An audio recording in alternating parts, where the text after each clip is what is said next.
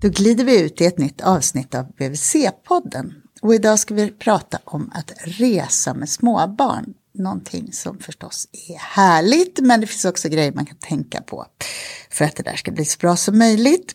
Eh, jag heter Malin Bergström, jag är barnhälsovårdspsykolog och idag träffar jag Jeanette Björnell som är vårdutvecklare på barnhälsovårdsenheten. Välkommen! Tack!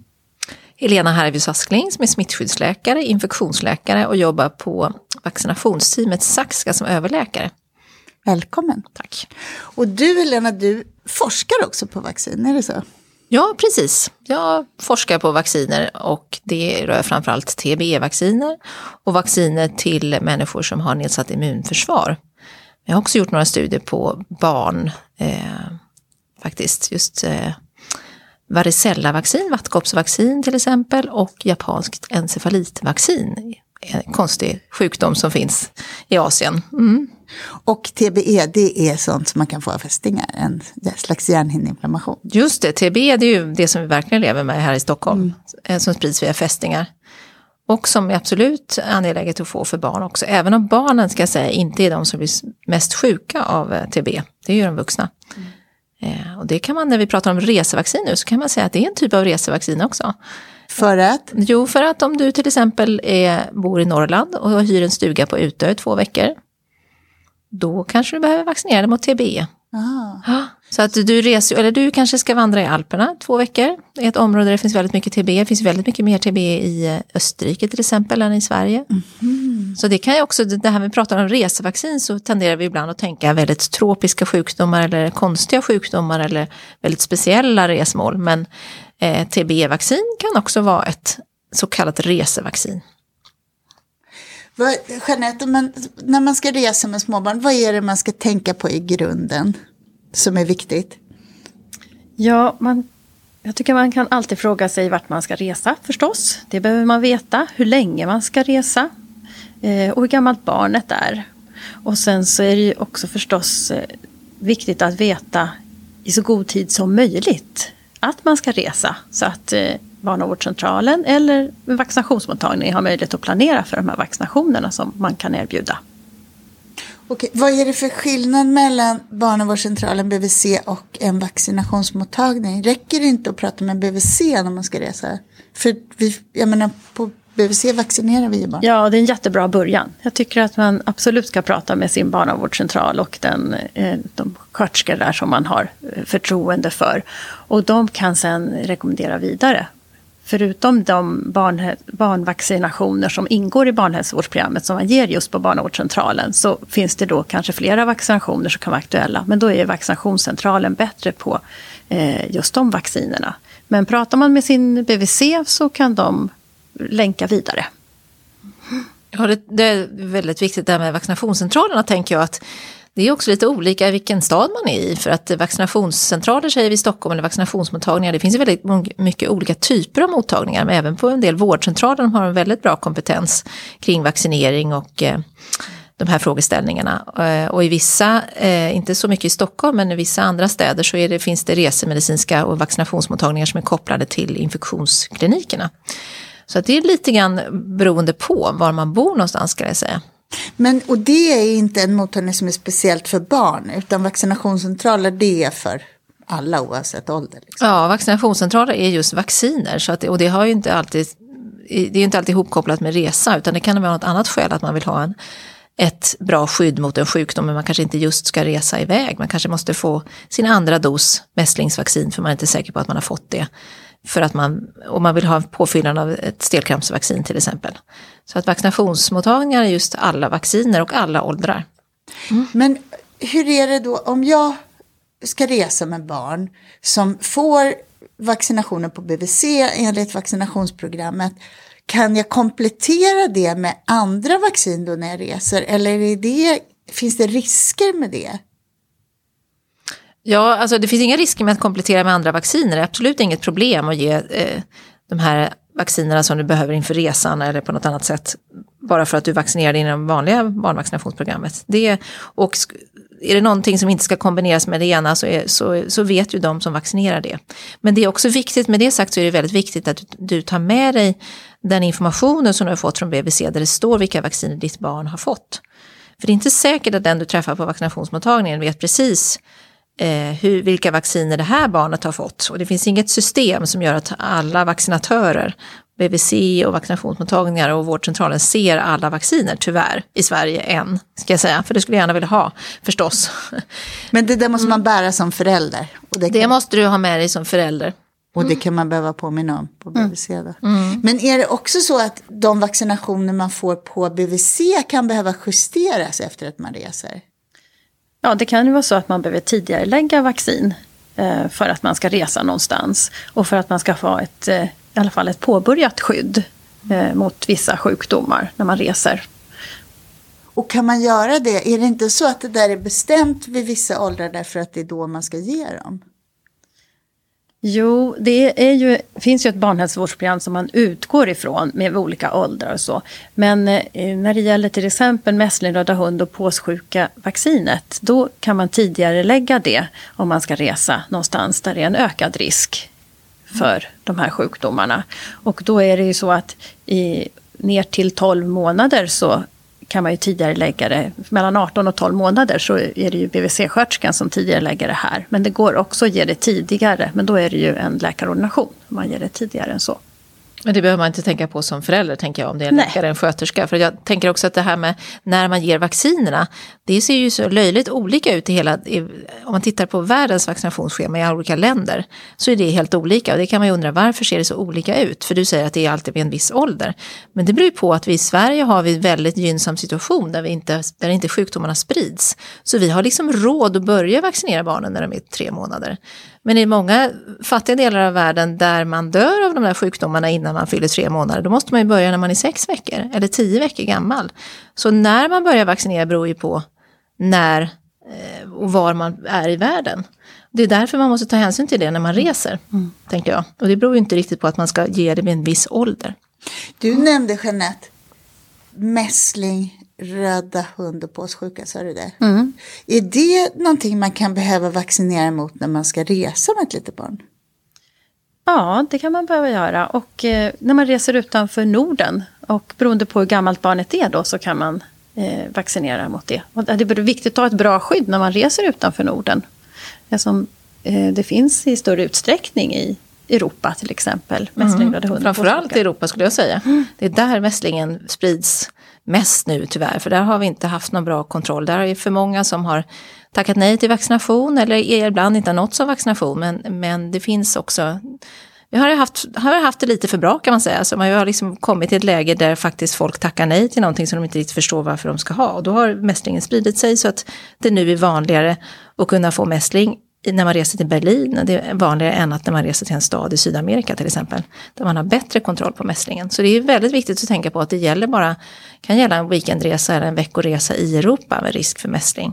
Så det betyder att om jag ska resa med barn, då ska jag fundera, även om det är resor som är kortare, mm. eller ja, till och med som mm. du sa inom Sverige då, så ska jag fundera över, är det, ser det annorlunda ut och behöver ta upp det på BVC kanske? Då? Inom Sverige då menar jag mer det här med TB. Ja, det, det. det, är inte aktuellt oftast med de här små barnen på samma sätt. Men det är mest att när man pratar om det här namnet resevaccin så kan det bli lite fel. Det blir så exotiskt och tropiskt över resevaccin. Men det är vacciner som man kan behöva när man förflyttar sig i världen så att säga. Eh, och mässlingsvaccinet är ett väldigt bra exempel på det. Och det har ju dött 74 barn av mässling i Europa under föregående år. Eh, och det glömmer vi bort. Är det väldigt små barn då eller? De flesta är små barn. Eh, de är inte vaccinerade. Så att vi ska inte utsätta våra barn för det. För mässling är ju en, det är framförallt de små barnen som inte ska ha mässling. Jaha, så det ska man tänka på redan när man reser utanför Norden. Mm. Vad är det annars för sjukdomar som man kan behöva vaccinera småbarn mot när man reser? Ja, som sjukdomar som inte ingår i barnvaccinationsprogrammet menar du? Jag tänker, ja, jag också, tänker överhuvudtaget. Ja, det, för det som eh, Jeanette sa som jag tycker är bra, att man tidigare lägger vaccinet, där är kikhostevaccinet viktigt att tidigare lägga man ut och reser. För det är liksom onödigt eller farligt till och med att få kikhosta på fel ställe i världen där det inte finns tillgång till en bra vård eller intensivvård. Vid vilken ålder får man vaccin mot kikhosta generellt sett i Sverige? Generellt sett får man det mellan två och en halv och tre månaders ålder. Och sen får man en dos till vid fem månaders ålder ja. och det är först då man har ett riktigt bra skydd. Precis. Så det är inte förrän man är halvåret som man har ett bra skydd mot kikhosta och inte förrän man är halvåret heller som man klarar av det hyfsat. Det är de här allra minsta barnen som vi ska skydda mot kikhosta. Så att ska man ut i världen innan dess. Och nu när vi pratar om världen så är det viktigt att tänka att världen ser väldigt olika ut och det kan, världen kan vara otroligt lyxig och, eh, och eh, ännu mer bra i sjukvårdsmässigt i Bangkok än vad den är i Sverige. Men sen kan det vara någon annanstans ute i världen eh, där du inte alls har tillgång till samma resurser. Så det är ju inte bara det här att du reser iväg utan också hur du reser, var du reser, reser du hem till din släkt, är det tre månader eller en vecka? Hur tar du dig fram, vad har du för möjligheter att få vård? Hur är du försäkrad? Så det, det gäller att inte generalisera det till bara resor. Men när du säger så, då pratar du om hur sjukvården ser ut eh, på olika håll beroende mm. på hur jag reser och vart förstås. Men är det också så att eh, riskerna, alltså smittriskerna ser olika ut sådär väldigt lokalt? Ja, dels så finns ju, smittsriskerna olika ut på det sättet att du kan få malaria om du är i eh, till exempel Uganda. Eh, men det får du oftast inte om du reser i Indien. Eh, och japansk encefalit, hjärninflammation som liknar TB fast det är lite värre, den kan du ju få i, i delar av Asien men inte i, i Afrika. Så det finns ju smittrisker, olika smittrisker på olika ställen vid olika tillfällen. Men man kan också få denguefeber till exempel i södra Europa på sommaren. För att de myggorna som finns där och för över de här viruserna finns där då. Så att smittorna flyttar ju på sig hela tiden och det där håller vi som jobbar med de där sjukdomarna koll på. Och det varierar från säsong till säsong. Men det är ju inte så att det är större risk för just barn oftast. Ofta är man ganska skyddad om man är ett litet barn till exempel. De är ju inte ute och krabblar av sig själva så att säga. Sover under myggnät förhoppningsvis om man vistas i områden där det finns malaria. Men när de blir sjuka så blir de ju mycket sjukare. Men de kan ju bli mycket sjukare i en helt vanlig magsjuka också för man har mindre resurser att klara av det. Så därför är det inte smittriskerna som kanske är större, men konsekvenserna av att bli sjuk. Okay. Och det kan ju vara konsekvenserna av en vanlig influensa eller en vanlig magsjuka som är kanske det som förstör semestern eller gör att man måste söka vård och inte den här väldigt exotiska sjukdomen som man tänkte på. Vi ska komma tillbaka till det, jag måste bara, för jag tänker att det låter väldigt komplext det här med olika, men på, i södra Europa på sommaren kan man få så. Jag tänker på BVC, Jeanette, kan man hålla koll på allt det där som sjuksköterska? För du sa att det är bra att man pratar med på BVC tidigt om sina resplaner, även om man bara reser utanför för Norden och mm. kan få råd och liksom fundera tillsammans kring det där. Men det måste vara omöjligt som sjuksköterska att hålla koll på det där så exakt. Liksom. Ja, det är jättesvårt. Där behöver vi ta hjälp av både vaccinationsmottagningar och kanske läkare på plats också på, på BVC för de som är lite mer lättare att avgöra. Men eh, vi står ju ofta inför de här eh, funderingarna till exempel när man ska avgöra om barn har ökad risk för att få tuberkulos och vi behöver tänka kring det. Vi har, då har vi ju lite hjälp i Stockholm med ett flödesschema som man kan titta på. Men eh, det är inte helt lätt. Jag vill inte säga att det är. Mm. Nej, och det, jag tänker att det är väldigt viktigt att det är ju inte det som BVC-sköterskorna ska vara, det är inte deras kompetensområde heller, det är inte de, det de ska vidareutveckla sig. För det här ändras ju, det är en annan bit, men det är också så att, och det ska inte, varje förälder ska inte heller hålla ordning på det. Eh, och där får man hjälpas åt med de samarbeten som finns, tänker jag. Men man ska också säga att världen har ju blivit mycket mindre och det är enklare att åka till längre bort ställen. Och det har inte blivit, världen har inte blivit farligare av det, så att säga. Det är inte kanske läskiga sjukdomar man ska oroa sig för, men man ska tänka på det här att små barn är eh, sårbara när de blir riktigt svårt sjuka. Och små barn, då menar jag barn under ett år. Eh, men det är också väldigt kul och roligt att resa med barn och det finns väldigt mycket roligt att göra. Men det som är de stora riskfaktorerna när man är ute och reser, Eh, och det som man ser i statistiken när vi handlar svåra skador och dödsfall, det är trafik och drunkningsolyckor. Mm. Både hos barn och vuxna. och det kan vi inte vaccinera oss mot och det är liksom något som vi glömmer bort när det är varmt och skönt och man tar, hyr en moppe eller man badar mycket i poolen och man tappar uppmärksamheten på ett annat sätt. Och ibland dricker man drink som man inte brukar göra hemma och det, nej men sådana här saker som påverkar eh, omdömet. Eh, och det tycker jag att man ska vara väldigt medveten om när man ger sig ut i trafiken till exempel eller när man badar med barnen på ställen där man inte är van att bada. Så det är två stora riskfaktorer? Det är två stora riskfaktorer om man tittar på resestatistik och ja. dödsfall och sjuk, sjuklighet så att säga. Det är trafiken och drunkningsolyckor. Eh, små barn har man ju i famnen, de är inte ute och badar med på det sättet. Men man kanske sitter inte fastspänd på samma sätt som man skulle göra i en bil eller en tuk-tuk eller något sånt där. Mm. Vad kan man tänka på där, Jeanette? Vad... Jag tänker att det kan vara bra att ta med sitt babyskydd till de allra minsta barnen. För många som hyr ut bilar i andra länder, de har ju nu eh, bilstolar till de lite äldre barnen. Men det är inte säkert att det finns de här babyskydden för de minsta barnen. Och de brukar vara ganska lätta att ta med sig också när man reser. Mm. Vi pratade om vatten, alltså att man drunkningsolyckor, att man måste ha koll på barnen och sådär. Men jag tänker också att man kan bli magsjuk av vatten eller så. Det måste väl mm. också vara en, en risk. Mm. Eller som, jag menar något som väldigt många drabbas av. Ja, det är ju väldigt vanligt när man reser till en annan miljö bara att liksom floran, tarmfloran blir annorlunda eftersom du utsätter dig för andra bakterier. Nu är det väldigt olika igen då beroende på var man reser. Om man reser till ett, ett charterresemål i Thailand med företrädesvis skandinavier och inte så mycket utanför själva hotellkomplexet. Då är det ju ganska liten risk att bli magsjuk på det sättet. Men är man, är man ute på mer eh, luffande semester eller man kanske lever tillsammans med sina vänner och släktingar i ett land i flera månader där man inte har varit förut så, så utsätter man ju kroppen för en annan typ av bakterier och det är ganska stor risk att få någon form av eh, diarréer till exempel. Och där är ju de små barnen de allra mest sköra för de klarar inte eh, på samma sätt en rejäl vätskeförlust. De blir mycket snabbare eh, riktigt dehydrerade, alltså uttorkade.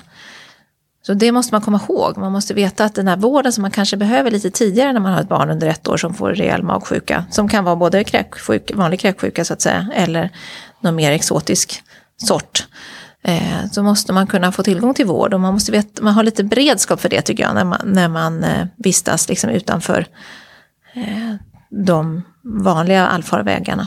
Det är viktigt. Och där är det att få i barnen vätska det som... Mm, rent vatten är det viktigaste. Och få i dem salter. Och det kan ju vara lite knepigt med eh, små barn. Det, och det kan lätt gå fort eh, åt fel håll och då måste man ha tillgång till vård. Och är man då långt borta från, från någon bra vårdenhet så måste man ha liksom tänkt på det där innan. Mm. Jag tänker också att småungar som kryper omkring och stoppar allt i munnen eller som far mm. runt och är nyfikna. Att, det låter som att de skulle mm. lätt bli smittade. Mm. mm. de får i sig saker och ting, helt klart. Förstås, men de får också det de får, där man blir sjuk av, det är ofta vattnet eller maten som man äter. Som, jag ofta får frågan, hur fick jag det här? Och så säger jag, tittar jag bara på patienten och säger, du har ätit bajs. För det är så man blir sjuk, man får i sig bajsbakterier med mat och vatten. Så det måste ju vara rent. Man, man, eh, och det är ju extra viktigt med barnen. Vi vuxna klarar lite mer. Vad gör man då? Man försöker tvätta händerna på dem hela tiden eller?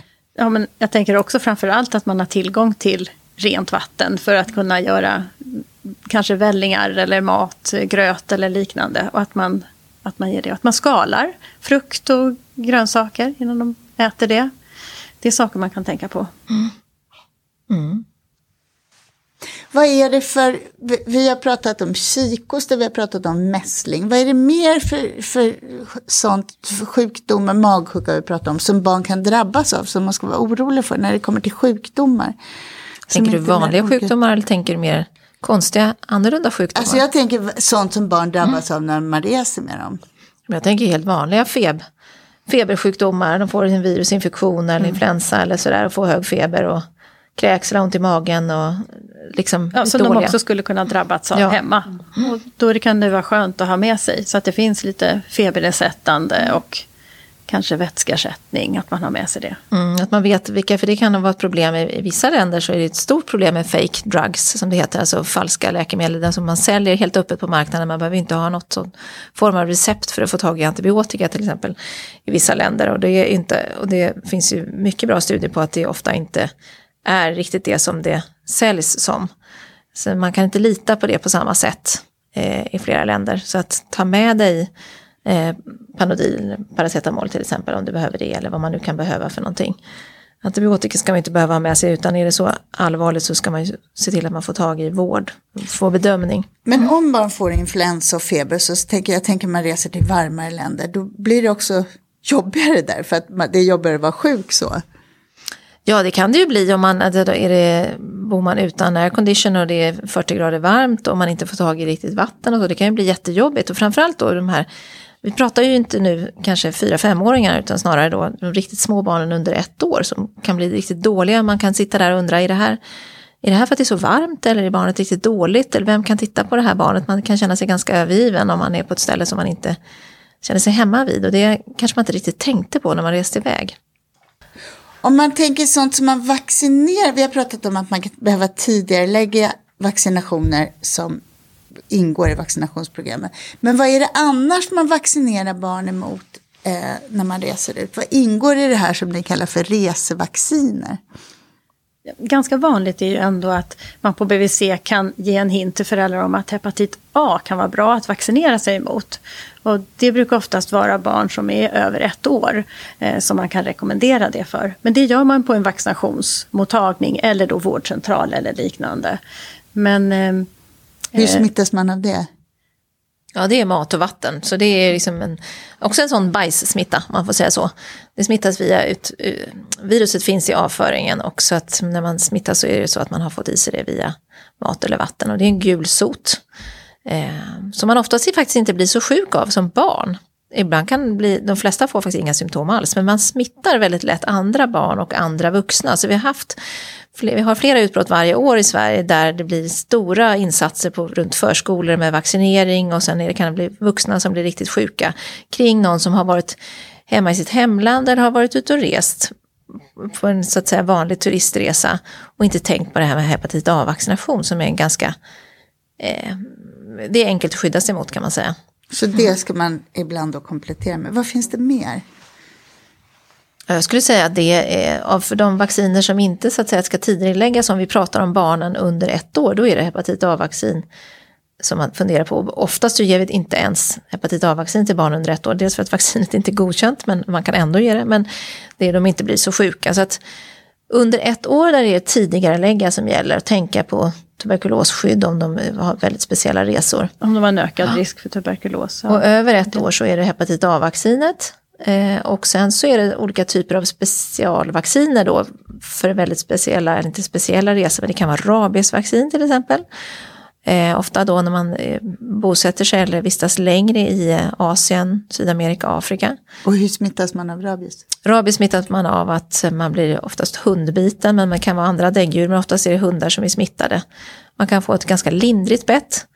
Eh, och det kan ta många, många månader innan man utvecklar rabies, så det är en fruktansvärd sjukdom som man inte kan bota alls. Eh, men det är ganska ovanligt att vi eh, ger det till barn, mest för att man har ganska liten risk. Men det, kan, det senaste fallet vi hade i Sverige var eh, precis i början på 2000-talet en, en ung tjej som hade kelat med en liten gullig hundvalp och blivit nafsad och insjuknade tre månader senare med rabies och dog i det.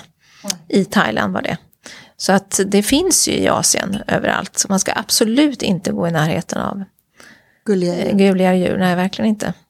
Sen, men, men, det kan man också vaccinera mot? Det kan man också vaccinera mot, det kan man absolut göra. Men det, oftast så är det så att eh, det är flera sprutor, det är ett ganska dyrt vaccin och det är liksom så att ändå risken för rabies måste man hela tiden väga in. det blir inte aktuellt om man ska resa två veckor till Thailand till exempel. Sen är det ju malaria som är ett, ett eh, förstås det är en dödlig sjukdom. Den, den typen av malaria som heter malaria falciparum och som finns framförallt söder om Sahara i Afrika. Eh, men det är inget vaccin utan då tar man tabletter.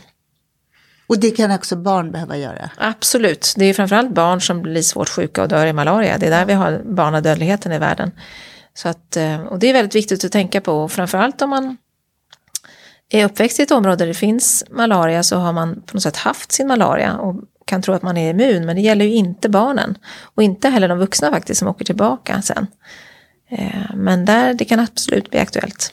Men det är södra Afrika? Det är södra Afrika och det finns vissa delar av världen, vissa delar av Amazonas och vissa delar av Asien om man reser väldigt, det beror på hur man reser igen, mm. men det är framförallt södra Afrika. Men det där kan ingen barna, på barnhälsovårdscentralen hålla reda på, utan det där varierar Nej. ju med tid och Svårt. vilken typ av resa och sånt där. Mm. Mm.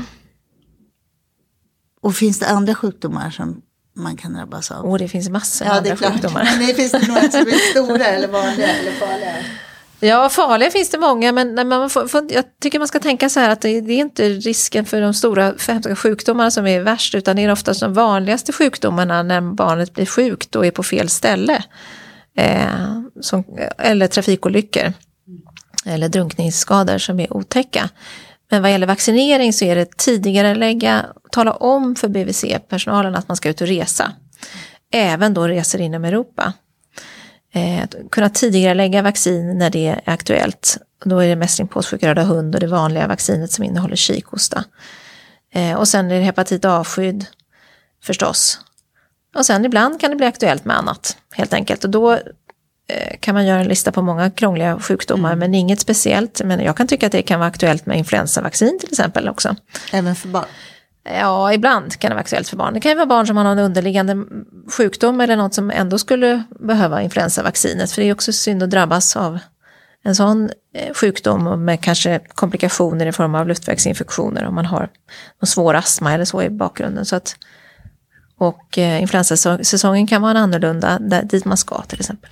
Vad tänker ni två då som, som kan mycket om det här, alltså riskerna? Man, det är så lätt att se det här som är mysa, alltså familjen får tid tillsammans, man mm. ingen, inga mobiler som ringer och ingen stress. Alltså det finns ju otroligt mycket härligt med det, men ni, ni som är insatta i baksidorna, vad tänker ni? Skulle, tycker ni man ska vara försiktig eller ska man det låter, jag tycker det du sa Jeanette, man ska tänka på hur gammal det är, hur länge man ska vara borta, var man ska åka.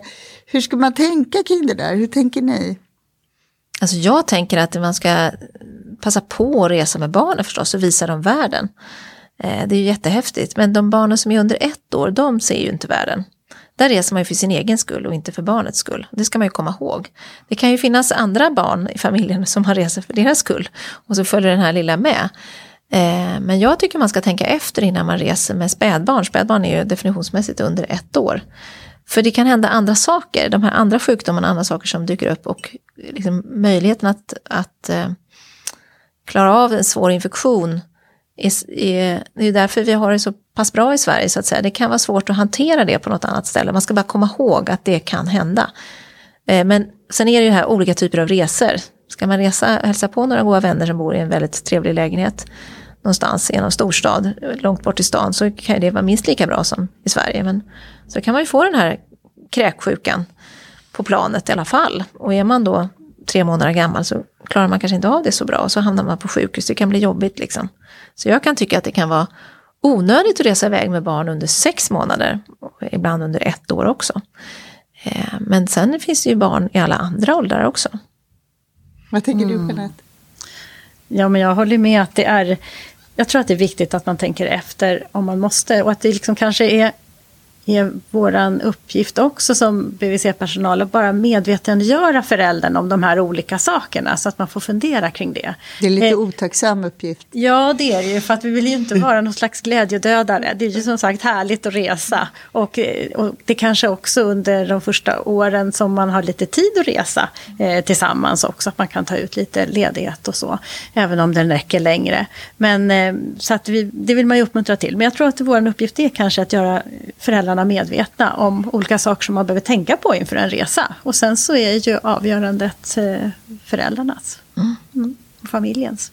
Mm. Nu blev jag bara så här nyfiken, vi pratade om att man kan smittas på plan och så tänker jag hela den här nya klimatmedvetenheten, vi ska flyga mindre, vi ska åka mera tåg, vi ska förflytta oss på ett sätt som inte belastar miljön på samma sätt. Finns det något barnperspektiv på det där? Ja, det är kanske lättare att förstå när man åker tåg än när man flyger. Att man förflyttar sig någonstans. Ibland tycker jag att det går lite för snabbt, men det här blir ett helt annat perspektiv. Mm. Det blir helt för snabbt att ja, nu är vi här och sen nu är vi plötsligt här och det är på andra sidan jorden. Liksom. Det blir lite, liksom, ska vi lära våra barn det? att vi ska bara kunna göra det så här medan vi knäpper med fingrarna. Eller att nu tar det faktiskt två dagar och tar sig hit på något sätt. Man kan uppleva mycket under en tågresa. Så jag tror att det, tågresandet är jättetrevligt för barn. Så bilåkning är ju kanske lite tråkigt på något sätt. Men vissa familjer tycker det är roligt också. Mm. Men, mm. men det finns inga hälsoaspekter på att resa på olika sätt? Nej, inte förutom de allra, allra minsta. Eh, barnen ska väl inte flyga. Jag vet inte om det är lite olika. Jag tänker lite grann det, också men... där, till kanske tågets nackdel. Det är väl det att man kanske gör flera byten och träffar, eh, hamnar i väldigt många olika kanske väntsalar och sådär med mycket människor. Och det är ju också en sak, om man ska göra flera byten under en resa så, så stöter man ju på mera människor. Och Fast man får också mycket trevliga kontakter och så. Det får man absolut. Det jag skulle säga att det är positivt. Den här lilla bisaken, alltså människa bakom den där Människa bakom bakterien, ja. ja. Men det är nog både och ändå. Jag tänker de här tidiga, jag kan ingenting om de riktlinjerna, men just de här alldeles nyfödda människorna som ska flyga med lite lägre lufttryck i kabinen och sådana här saker, det brukar man ju tänka på också. Ja. Eh, det, och man får i alla fall ingenting, ingen påverkan på lufttrycket när man åker tåg, så kan man ju säga. Mm. Men betyder det att man ska, det finns någonting som säger att man ska vara försiktig med att flyga med nyfödda? Ja, fast jag säger att här är jag ute på osäker mark, det här kan inte jag. Vi får ta upp det här i ett nytt avsnitt av mm. podden, om inte du kan. Ja, jag skulle nog säga att de flesta små barnen ändå, fast de är ganska nyfödda, klarar av det. De suger på en napp eller ammas mm. eller någonting och utjämnar det här eh, trycket som kan göra att det gör ont i öronen och så att flyga. Men sen så vet jag, kan det hända med prematura barn tror mm. jag, att de kanske man får vara lite mer lite försiktig.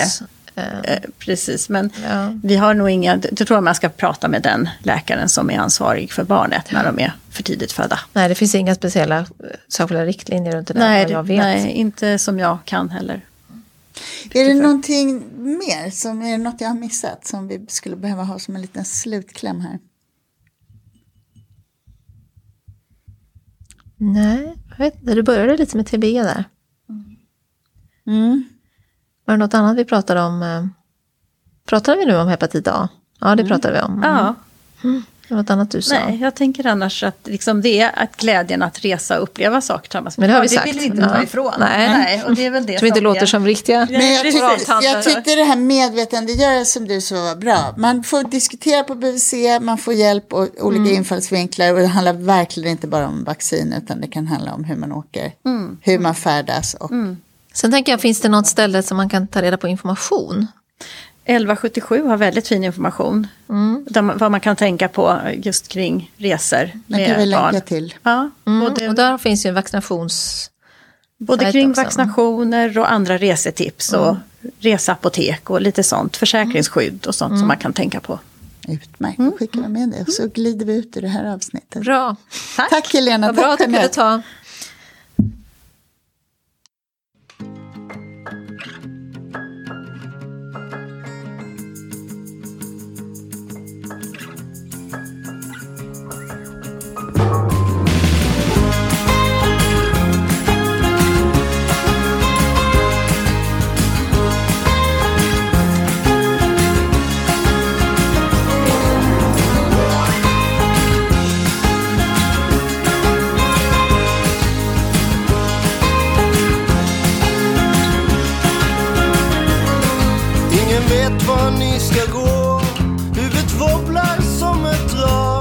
men aldrig över ytan så. Ett på djupet neverending slag när era radiostyrda röster ömsint kittlar min fantasi.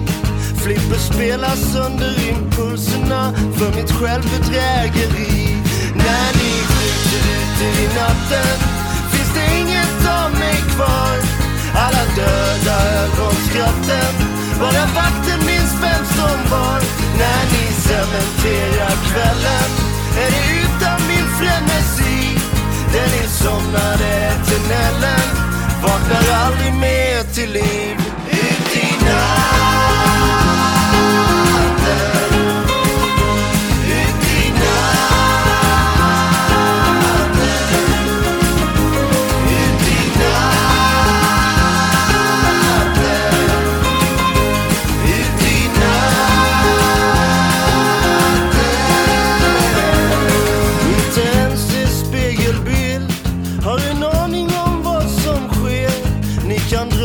åt helvete med det där sättet som ni ler. Vi kan säkert bli bästa vänner i eternal sunshine of the spotless mind.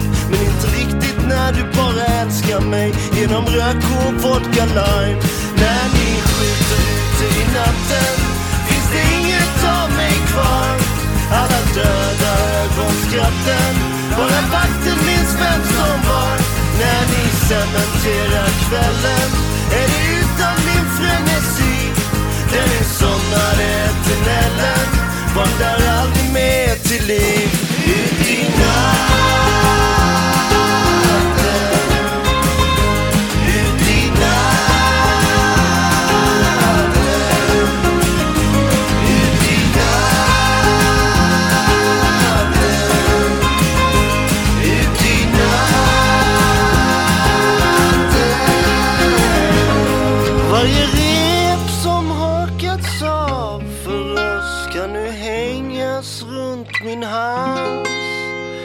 Jag minns varenda kväll förstås och precis ingenting alls. När ni skjuter ute i natten finns det inget av mig kvar. Alla döda ögonskratten Bara vakten minns vem som var. När ni cementerar kvällen är det utan min frenesi. Den insomnade tunneln vaknar aldrig mer till liv?